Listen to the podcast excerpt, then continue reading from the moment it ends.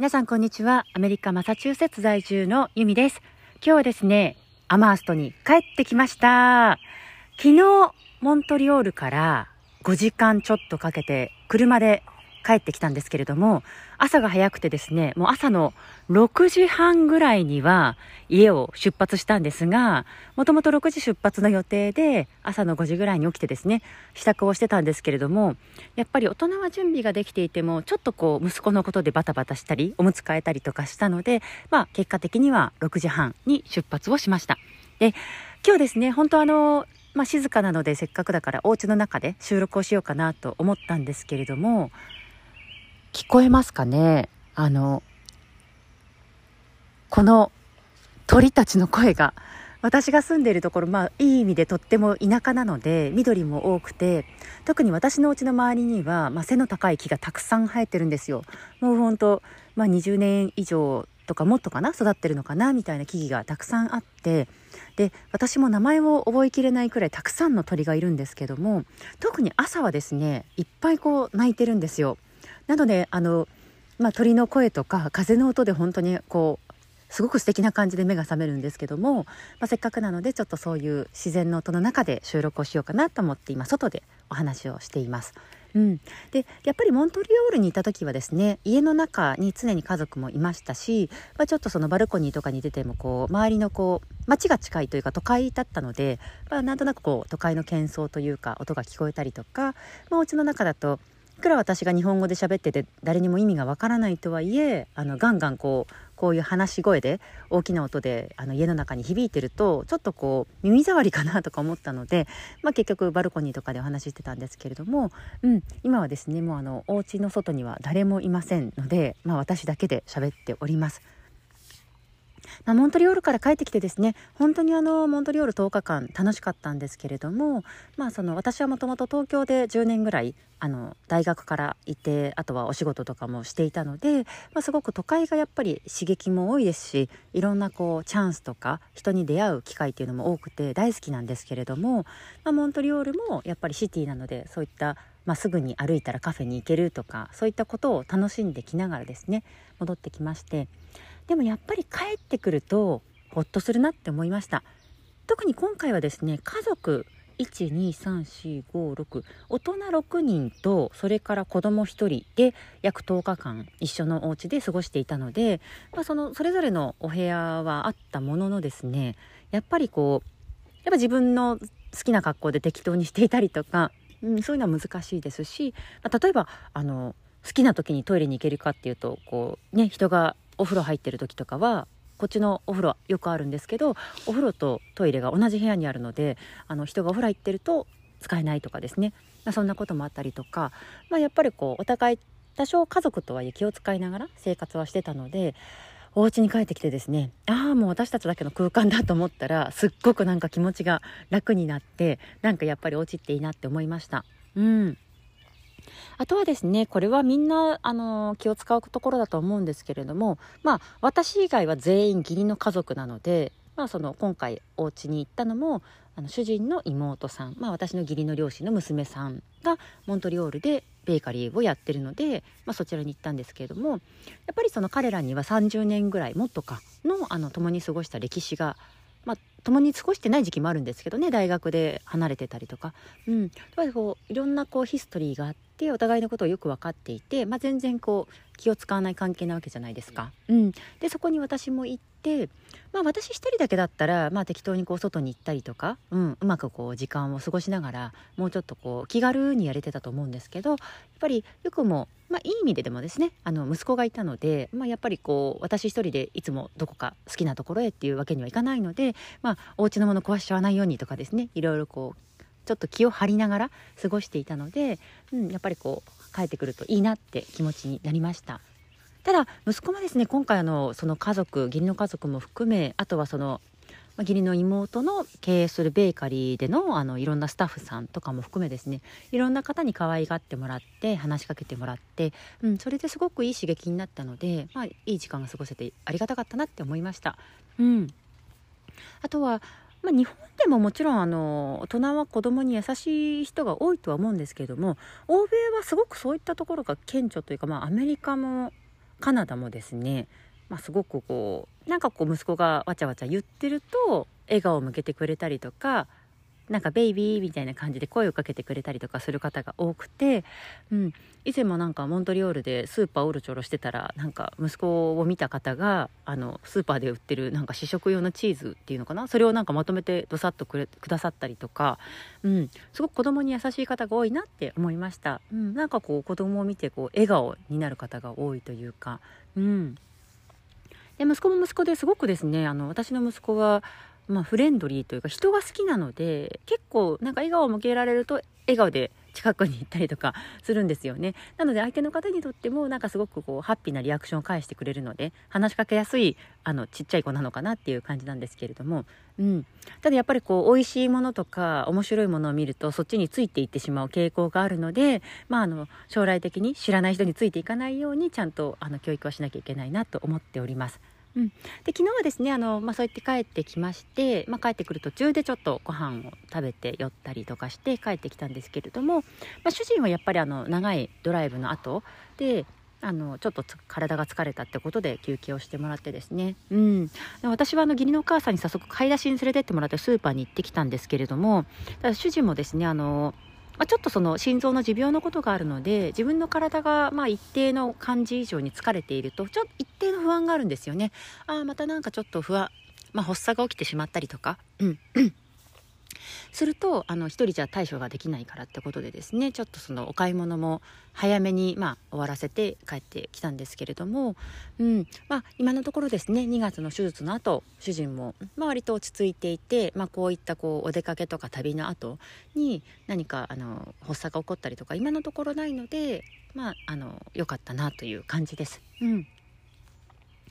あ今回そうでそうですね。2月に行った手術っていうのはあの、まあ、脳から心臓へのつながるとある神経をちょっと大きいのを2本切ってるんですけどもこれは何で切ったかっていうと、まあ、この病院の今までの研究とかあの実験によるとですねその脳からとある、まあ、ちょっと間違ったシグナルが心臓に送られることによって発作を引き起こしているんじゃないかっていう、まあ、仮説があってでその仮説をもとに手術をした方々が実際こう発作が減ったりとかあの状況が改善されてるっていう事例がたくさんあったようなので、まあ、それを、まあ、どうですかやってみますかってことで、まあ、2月にやったんですね。うん、でその後ですね、まあ、今のところまあ大きな発作もなく過ごせてはいるんですがそれとは別であのもともとこのシジョリのその病気に関してはアブレーションといって心臓そのものにちょっとこう、まあ、レーザーみたいなものを当ててですねあの不具合を起こし起こしているであろうところを焼いて止めてしまうっていうなんかそういった手術があるんですよでこれが一般的でこれを主人はもう23回ぐらいかな過去にやってるんですねただその不具合があるところを突き止めるっていうのは本当に至難の技でまあ、ボストンってそのハーバードもあったりとか、まあ、かなり優秀な方も多くて世界トップクラスのお医者さんたちもたくさんいるんですけれども、まあ、そういった方たちのチームをもってしてもあのしっかりと仕留めるのがなかなか難しいらしいんですね。うん、なんですがやっぱりこれがあの一つの大きなあのまあ、メインな施術というか効果的な治療法なのでまたですねちょっとあの落ち着いたらやってみますかっていう感じはありまして、うん。まあ、ちょっとですね長く付き合っていくあの病気ではあるものの,、まあ、あの医療がどんどん進化しているおかげでやれることが次々と出てくるっていうのはいいことというか、まあ、ありがたいことだなと思いました。うん。ね、あの本当にあの私自身も、まあ、主人ももともと日本にまあ、長く滞在してみるのもいいよねっていう話は前からしてまして私と主人で、うん、特に私の両親があまり海外にあの来ないというか遠いので行けないとかあと主人とまあちょっといろいろこう地方とか行ってみたいねとかそういう話もあって、まあ、日本にやっぱりこう大河が行けることによって日本語の能力も上がるだろうとかいろいろ考えていて日本に何ヶ月かあの住むっていうのもありだねっていう話は前からしてるんですけれどもただですねやっぱりその医療関係日本もいい病院がないわけではないけれどもだとしたら、まあ、基本的には都会じゃないですか。東京とかそういった大きな都市じゃないとそれなりの病院はないですしただじゃあ東京にやってきてあのしばらく暮らすってなるとそこでじゃあどうやってこうお金を稼いでいくかとかそういった話にもなりますし、うん、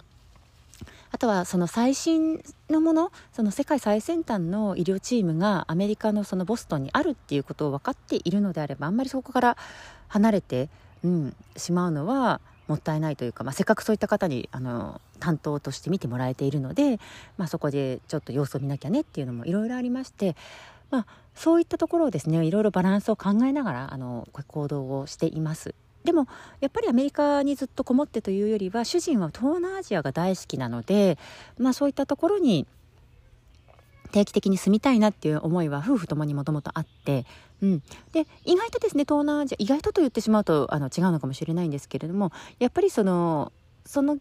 現地の国にしてはそれなりのお金をあの用意をすればきちんとした医療は受けられるというか、うん、あの結構レベルが高いがあの病院ってあるんですよね。うん、で現地の方からしてみればそのかなり高級な病院だとしてもこう欧米の価格からしてみればまああの手に負えない額ではないなっていう形で医療的なサービスは受けられるので、うんまあ、その万が一があった時にきちんと頼れる病院っていうのがあるのであれば、まあ、そこであのしばらく滞在をしてもいいなっていうふうに考えたりしています。うんまあ、こんな感じでですね私たちはそのアメリカを拠点にはしているんですけれども、まあ、できれば年に1回か1年半に1回ぐらいは日本と、うん。で、おそらく1年に1回あったかい時期ですね。にモントリオール、カナダですね。カナダと、ただ、その人生のベースの3分の1くらい、まあ、いけるなら半分ぐらい、あの、過ごせたら拠点にできたらいいねって話してるのが、あの、東南アジアの、まあ、特にタイなんですけれども、うん。で、やっていきたいなっていうところがあって、いろいろこう、あの、バランスを考えて計画をしているところです。うん。まあ、あの、現地でですね、ビジネスとかをやれたらいいねっていう形で主人とは前からずっと話をしているんですけれども、まあ、ちょっとその体調のこととかが落ち着いてからとか、あとはその息子の教育環境とか、そういったところも考えてっていう感じでですね、あの、焦らず、でもずっとその前を向いて進めてきたところではあったんですよ。うん。で私自身もそういったところでいろいろやるためにじゃああの資金を用意しておく必要があるなとかっていうことでお仕事のこととかもいろいろ考えてはいたんですけれどもなんせこちらでそのお仕事を見つけること自体は難しくはないんですがただその息子や主人をお家にいてもらってお仕事に出るっていうのがちょっと難しい状況だったんですね。というのはまずデイケアとかあのベビーシッターさんを雇うのがすごく高いのでアメリカって保育園みたいなところもとっても高いんですよ。確か。3歳ぐらいからはもうちょっとこう、あの、認可のではなくて公共の、なんていうんですかね、割とこう、費用が安い、まあ、保育園みたいなところがあるみたいなんですけれども、まあなんかその3歳ぐらいまですごく手が高がる時期まではってことなんですかね、は、あの、普通になんか新入社員さんの給料1ヶ月分ぐらい普通にかかるので、まあ、働きに行ってもその働きに行ったお金をそのまま月謝として払うみたいな感じにあのなっちゃう感じだったので、それは難しいなと。で、あとは主人も私は基本的にはお家にいることがほとんどなんですけれども、まあ、お家でちょっとあのオンラインでお仕事の作業をたまにすることはあるものの、まあ、息子を一人で見るのはちょっと体力的にとか体調的に難しかったり、まあ、主人に何かあった時に息子のことをケアできる人がいないとやっぱり置いていけないので、そういった状況もあってですねしばらくこう、まあ、お仕事をがっつりやるということは一旦置いて諦めたわけではないんですけれども、うんまあ、ちょっと横に置いて、まあ、今は準備を整えているっていう感じだったんですね。うんですごく私も、まあ、そういうお仕事をしていなくてお家にいてっていうことに関して自分で選んでいる選択だけれどもでもやっぱり葛藤はあったんですよね。なんかこう本来であればもっと私も稼いで、まあ、自分や家族がやりたいことをもっといろいろ選択できてとか日本にいる家族に何かこう親孝行じゃないですけどできることを増やしたいなとか、うん、なんかこう友達とかが何かお祝いがあった時になんかいろんなことをしてあげたいなとかですね。自分で自由にできる時間やお金とかっていうのを東京にいた時はいろいろあったその選択肢っていうのがこちらに来てからやっぱりこう横に置いてってことが多かったので葛藤はあったもののただですねなんかすごく気がついたのは葛藤はあったもののこう自分の中で、ああ、このままじゃっていうよりは、周りにどう思われるのかなっていうのが気になってたなってことになんかこう気づくようになりました。というのは、まあ、正直ですね、自分がじゃあ、あの、そんなに今バリバリ稼いでないとはいえ、でも自分の理由で何か必要なものがあってとかやりたいことがあってお金を使うんだったら、まあ、別に自分は自分に OK 出せるなっていう感じなんですね。なんかこう自分が何のためにそれが必要なのかとかあのその対価として私が手放すものと手に入るものって何なのかとかそういうの頭で分かってるのでなんか自分自身が罪悪感を感じるとかあんまりないんですけれどもただこれがああじゃああの例えばあ義理の家族が、まあ、私たちがあんまりこうお仕事がバリバリできない状況で私がこういうことにお金を使ったとか知ったらどう思うのかなとかですね。うん。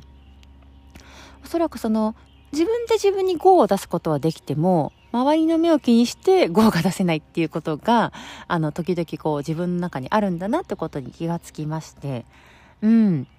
でそういう時にどうしてるかっていうとまあ自分の中で完結ということもあるんですけどもよくあのこれは私が何かで勉強したというか何かで知ったことなんですけど最悪の状況を想定をしてでそれに対する、まあ、そのフォローアップの計画を立ててでそれがいけそうだったら大丈夫っていう考え方なんですね。まあ、例えばその私が何かをした時にそれをよく思わない方がいるかもしれないと。うん、で例えば私が「うんそうですね。なんかちょっとあんまり思いつかないですが例えばスターバックスで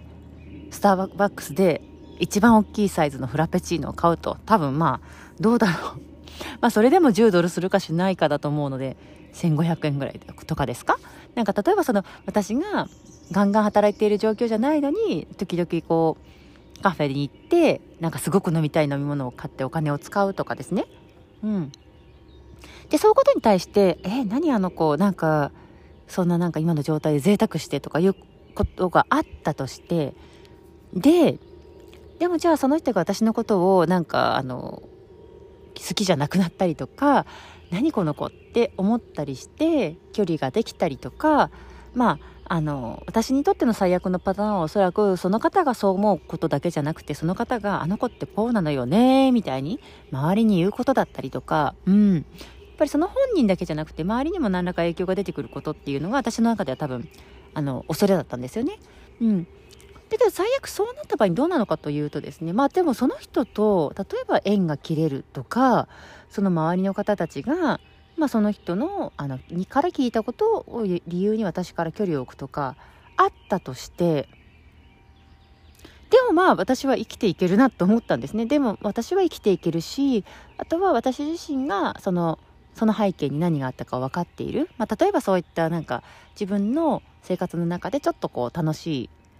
贅沢を取り入れた時に自分のこうインスピレーションが上が高まるとかいろいろ頑張れるあの何て言うんですかねなんかガソリンになるとか、うん、そういったことが自分の中にちゃんとあっての上で、まあ、周りがそのそこ背景をちゃんそもそもちゃんと分かってなくて誤解したりして距離ができたとしても私は生きていけるしあとはな本当にこう自分と縁があったりとかインスピレーションの合ってる方って、まあ、最終的にはつなまたつながり直すなって思うのでまあいいかと。うんなんかそういう意味でなんとかいろいろ思われてじゃあ最悪もう顔を回せないような関係になったりとかした時にじゃあよし、まあ、最悪日本に帰ればいいとか よしじゃあ最悪ちょっと東南アジアに私は移住してもいいとか思ったんですよね。うん、なんかその自分がまあ、前向きに逃げていける場所があるとか、うん、あの次のプランが作れる極端な話だけどって思うとすごく気が楽だなって思いました。うんなんかですねあのやっぱり日本でいろいろ一生懸命やってきて時々その日本のお友達でやっぱり大事な友達とかも何ていうかこう気持ち的にニッチもサッチもいかなくてああもう私このままじゃダメだとか、まあ、ここにいて本当にしんどい苦しいみたいな友達もいるんですよね日本にいて。うん、でもやろうと思えば日本から逃げたっていいなとか私はすごく思うのでまあなんならねあの私のお家に何日か遊びに罪に来てくれても構わないとか思ってるので、うん、なんか自分があなんかもう今の状況でね八方塞がりだと思って特にその人間関係とかで悩んでるパターンですね。うん、あのここからは逃げられないけどここに居続けるしかないけどとんでもなく苦しいとかそうなった時にでもちょっと一時的に逃げるとかってあの物理的には可能だよっていうことを友達にはすごく言ってあげたいなと思うので言うんですよね。やっぱりこうあのメンタル的にあでも今逃げたら例えば仕事がなくなっちゃうかもとかいろいろこうそういったところはあるんですけれどもただ限界に来る前にいろんなところにこうあの逃げ道を用意しておくじゃないですけどねそのそこから出てしまうってことも一つの選択肢なので、うん、なんかそういったところでこう話して気持ちを楽にさせてあげられるようなあの友人にでいたいなっていうのはよく思います。うんでそういったところもあってやっぱり私もポッドキャストをやっていく中ですごく、まあ、ポッドキャストとかそのスタンド FM ですねやっていく中で一つこう何かお役に立てたらいいなと思うのは私自身も本当にあのメンタルがめちゃくちゃ強いとかそういうタイプの人間ではなくてただそのあのまあ、もちろん鍛えていかなきゃいけなくて強く少しずつだけどしてきたところはあるかもしれないんですけれども、まあ、それ以上にその自分の中に湧き起こるいろんなこう感情とどう向き合って処理していくかっていうことを、まあ、自分自身でもいろいろ考えましたしあとはいろんなところで学んできてあのあ実践したら自分の気持ちが楽になったなっていうところもたくさんあってでそういったところをあのシェアすることで誰かの何かの役に立てたらいいなって思いはすごくあるんですね。うんただこういったものっていらない方に押し付けてしまうと本当にが、まあ、余計なお世話というかいらないですしあとそのいらない方にこう私が発信してしまって押しのけられることによって私もきっとあのあーってこう心に悲しい気持ちが出てくると思うのでうん。私が本当に何て言うんですかねなんか駅前のティッシュ配りみたいに言うと違うかもしれないんですけどこうパパパってこう私が発信したりあの手渡していく中で受け取りたい人が受け取って何か有効活用してくれればいいなっていう感じですね。うん、あとは私自身もこうやってみんなにお話をすることによってすごくこう思考が整理されて改めてああ自分にとってはこういうことが大事なんだなとか自分にとってはこういうことが嬉しいんだなとかですね、うん、そういったことをあのすごく再確認できるので発信を始めてすごく良かったなって思ってます。いろんな方からフィードバックももらったりしてそれがすごく嬉しいですしやっぱり森の中でみんなとあのなかなかお話しできる機会が人とですねあのお話しする機会がないので、うん、あの人同士でやり取りができるこういったあの場所っていうのはありがたいなって思っております。で今日はですねあの主人の実は親友というお友達がですねポルトガルからアメリカにちょっと一時帰国をしておりまして、まあ、その親友くんは主人の高校時代からの大親友みたいなんですけどもずっと仲良しでうん。でもともとご近所さんだったみたいなんですがでその親友くんにお子さんが生まれたのでこのご近所にいるご家族に赤さん赤ちゃん を店に帰ってきてるそうなんですね奥さんと一緒に、なので今日はこの後にちょっと主人と息子とそのお友達に会いに行ってきます。はい。そういった形でですね今日はモントリオールから帰ってきましたというところでまああのお家に帰ってきて感じていることや、まあ、私がこう日頃ですねちょっと大事にしているマインドセットのお話とかもあのお話をさせていただきました。今日も最後まで聞いていただいてありがとうございます。それでは皆さん素敵な一日をあ日本は夜ですね。素敵な夜をもしくはあの他のあのこれから一日が始まる場所の方は素敵な一日をお過ごしください。